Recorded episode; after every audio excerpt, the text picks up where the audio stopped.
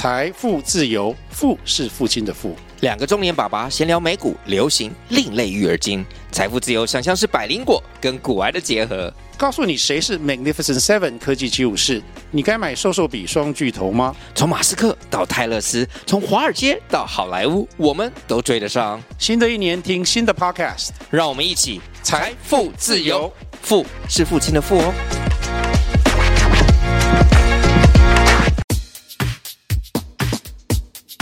买房子是人生的重要功课，让田大权陪你好好练练功。欢迎收听田大权的甜言蜜语练功房。先讲个生活经验哦，如果你突然觉得这几天有点不舒服，小到流个鼻水啦，头痛啊，偏头痛啊，大到突然觉得脸色发白，心跳加速，你会怎么做？我看过有些人是，也许就闷不吭声，吃个感冒药，抱这个大棉被睡上一觉，想说出一身大汗再说，那搞不好也就没事了。其实小时候很多时候是这个样子，被长辈这样子教的哈。那或者是说自己就喝上2大杯热开水，闭着眼睛养个神，看看会不会暂时舒缓一下。那也有些人呢，也许就会量个血压，看看状况怎么样。如果感觉不太对呢，就马上去看个医生。我相信在大家的身边呢，这3种人其实都有了哈。像我就有个长辈亲戚，这么多年的相处经验就发现，他老人家这没有发烧到40度是完全基本上是不吭一声的哈。那怎么样呢？40度就吃个感冒，就是我刚刚讲的，就吃个感冒药。我先去休息了你们慢慢吃饭怎么样？这种人有。那另外一种，我有另外一位亲戚，那就完全不是这个样子，完全另外一个样子他只要身体稍微感觉上有点不太对，他马上就会暂停手上所有的工作所有的动作。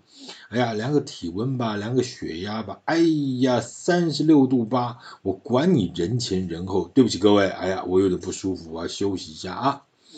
这一般的日常生活里头，这样的小病小痛难免了那保养身体呢，个人有个人的一个习惯，其实没有什么对与不对但如果长久下来呢，头痛的毛病一直存在着，或者什么心跳加速的毛病一直不正常，那就不是开玩笑了一定要去看个医生，或者起码做个检查吧我想这些是生活上的事情。如果是这样子的毛病发生在你家的房子呢，你又会怎么处理？小到漏水吧，大到那块混凝土瓷砖都掉下来了，你觉得这房子有没有问题要不要怎么处理一下呢？前几天看到一条新闻台北市有个大型的国宅社区因为有建商受到这个部分住户的委托呢，想要谈都更，那理论上呢就要先做一下这个房子的体检看看到底是哪里出了问题。于是呢，这有很多种检测了，其中有一项就是类似像疑似海沙的一个检测。那与某些住户呢就发生了一些纠纷，那有些住户甚至是表达说，如果你要来检测私有的部分都我管不着其他住户也无权干涉，但如果你要检测像公社的部分，这所谓的共有部分呢，对不起，这个建商你就要取得管委会的同意，那才可以进行检测。于是乎呢，这两方就搞得不太愉快，还闹上了新闻版面。老实讲这种街头巷尾的芝麻绿豆小事能够上新闻我都觉得很奇怪，是真的没有新闻可报了吗？后来我一想呢，也不奇怪，反正咱们的新闻台每天的新闻不是路况就是酒醉打架，要不然就是某个阿嬷在某个城市的某个角落里过了个马路，结果被摩托车撞了一下，脚受了一点皮肉伤，并无大碍。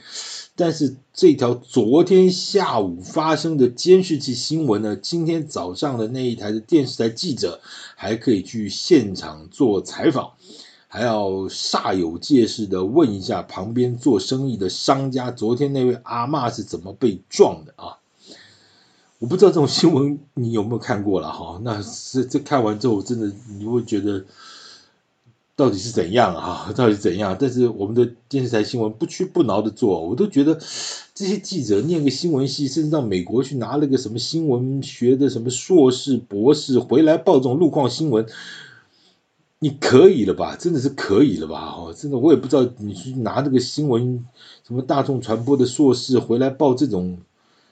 你觉得还 OK 吗？你还想继续做吗？我都很佩服这些记者了。好，不去扯这个，反正这种芝麻绿豆点大的小事都可以来回报个那个一天啊两天的这种新闻，所以我就觉得，好吧，这种社区检查啊，是不是有海沙事情，两边吵个架？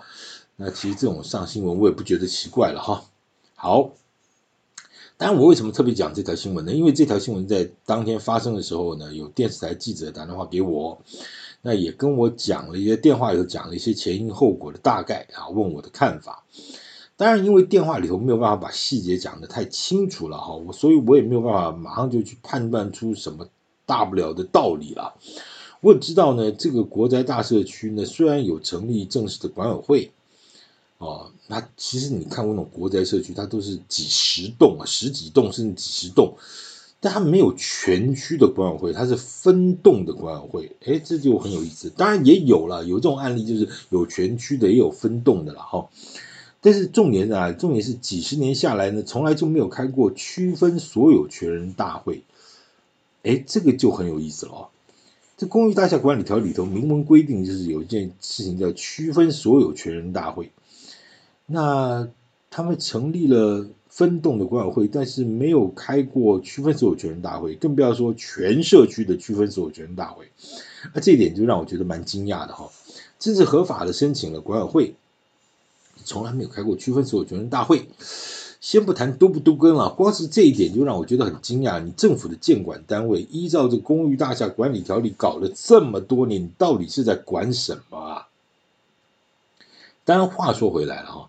如果这个公寓大厦管理条例的理念啊、出发点啊什么都很好，但实务上呢却又这么难管理和执行，那这中间是不是好好的检讨一下，这到底这套机制是不是有什么问题啊？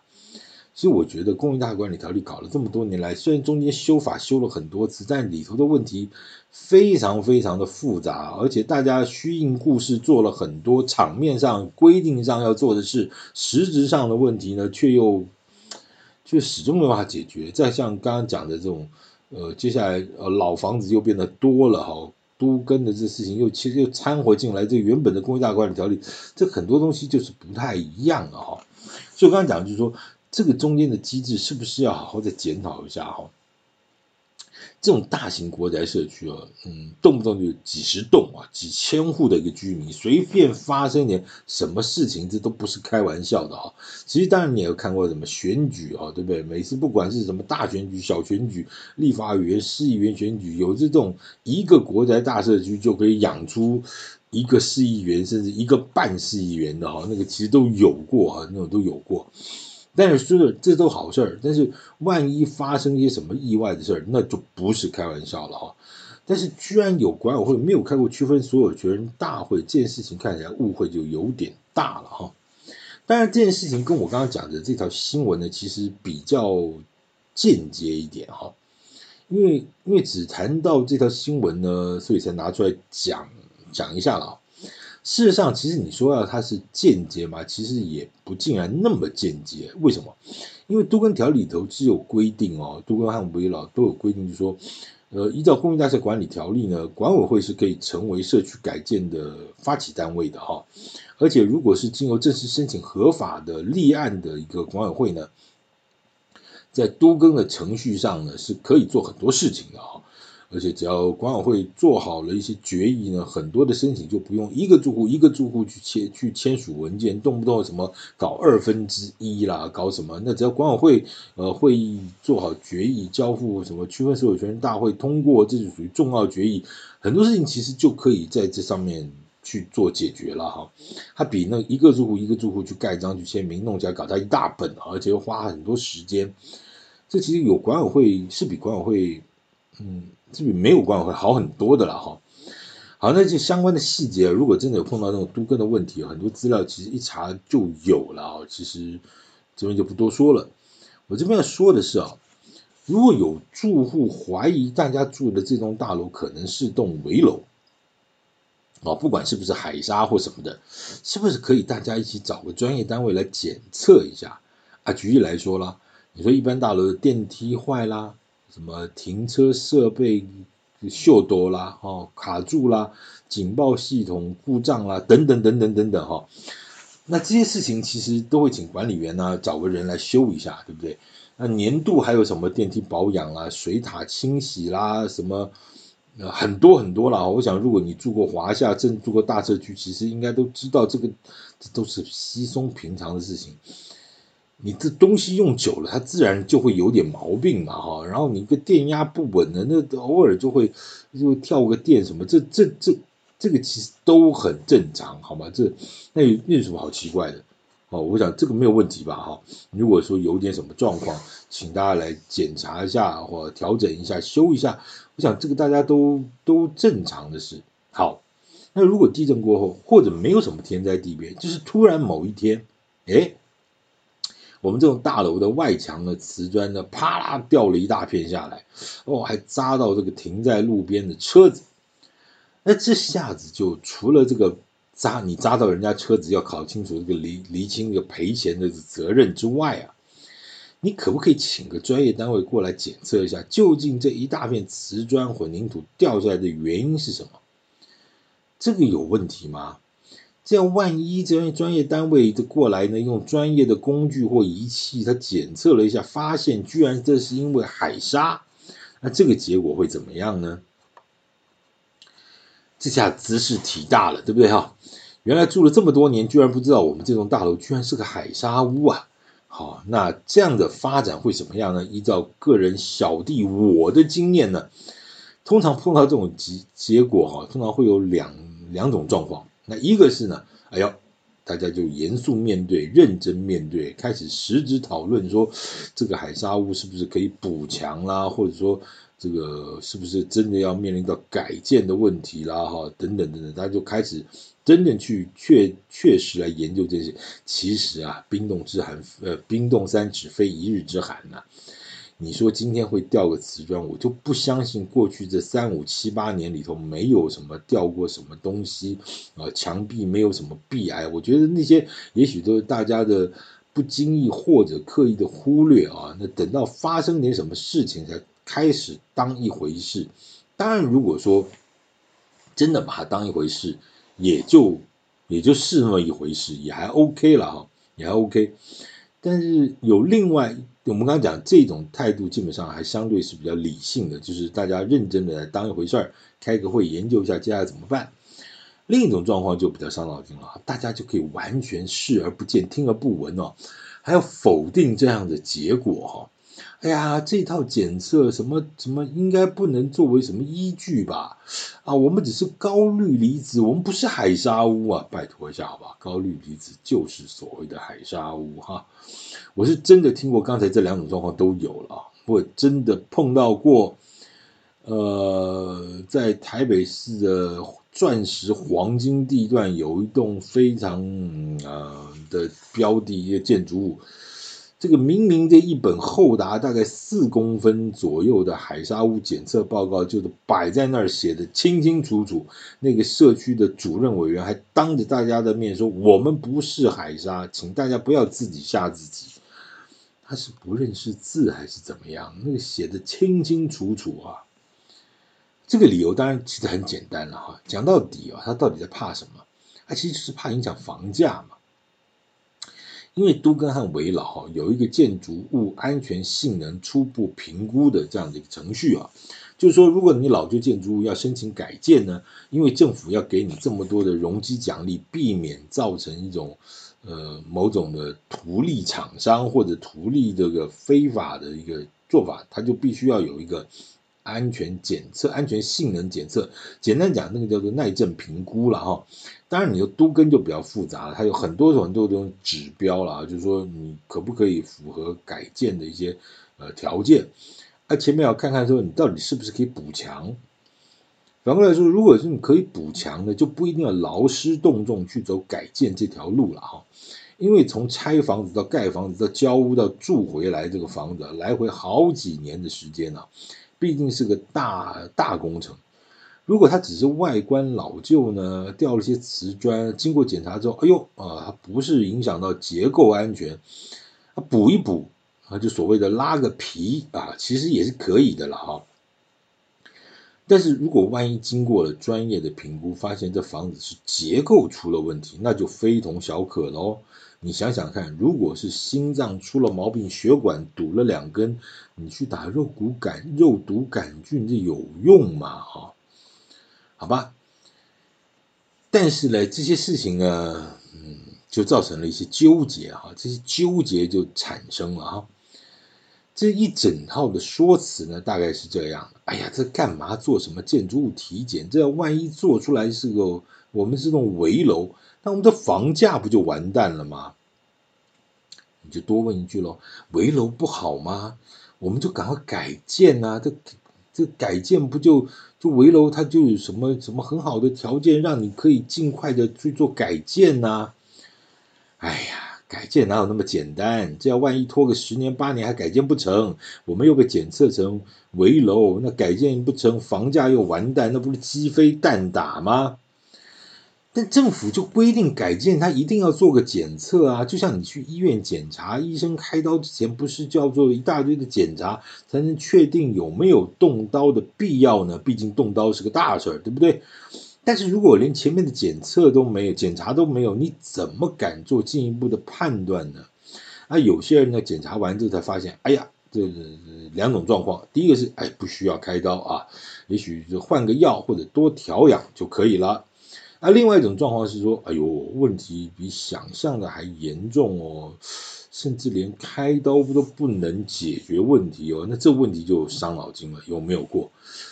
有很多像老人家哈、哦，如果要动大刀子，医生都会觉得说，你体力、你各方面、你身体底子能不能承得住这种全身麻醉或者动这么一个大刀子？有很多医生还不敢动这个刀了哈、哦。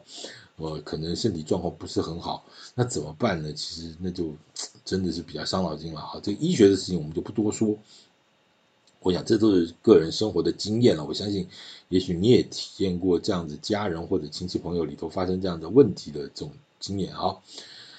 好，我们再拉回来谈房子。哎，我说好，那这个故事你讲完了，但是人家还说不管怎么样，我就是不能做体检。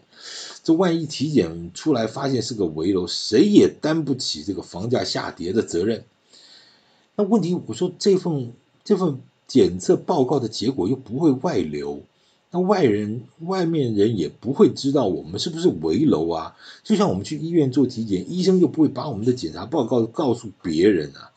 哎呀，你不知道了哈！现在这个资讯这么透明，哪个明星买了哪间房子，买多少钱都清清楚楚，电视上不是在报？你说这怎么可能查不到？到时候万一啊，邻居要卖个房子，房仲拿着这什么检测报告跑来杀价，你不看人家房价跌了吗？对不对？卖不掉，不是伤脑筋吗？问题是啊，如果咱们这栋真的是个危楼的，房仲还会介绍人家买进来吗？哎呀，年轻人呐、啊，你不懂啊！很多投资客就专门捡这种危楼的房子，就想等着改建之后可以大赚一笔，不是吗？哎，你刚不是说改建这么难呢、啊？投资客买进来也不见得等得到赚得到啊！